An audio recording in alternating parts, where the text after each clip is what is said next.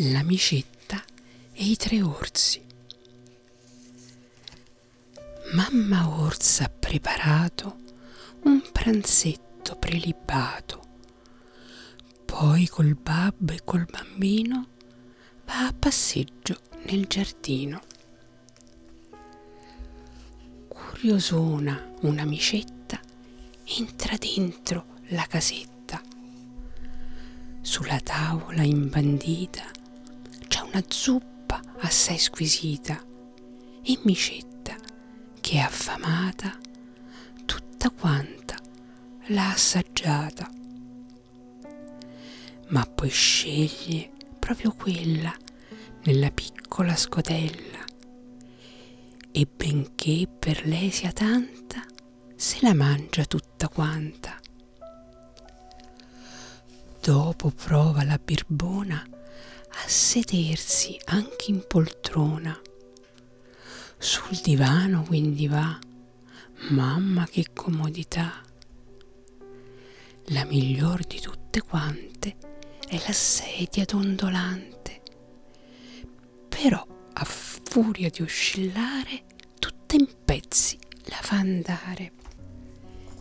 Micia poi caccia il musetto nella camera da letto.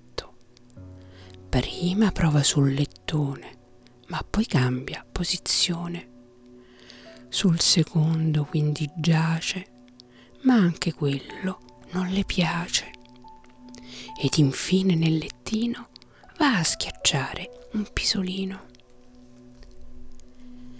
Ecco gli orsi son tornati, tutti e tre molto affamati. La mia zuppa hanno assaggiato, dico io, chi sarà stato? E la mia, caro marito, me ne manca almeno un dito. E a me invece che peccato, la scodella hanno vuotato. Guarda, guarda, sulla poltrona si è seduta una persona. E qualcuno ha messo mano tra i cuscini del divano. La mia cara seggiolina è ridotta una rovina.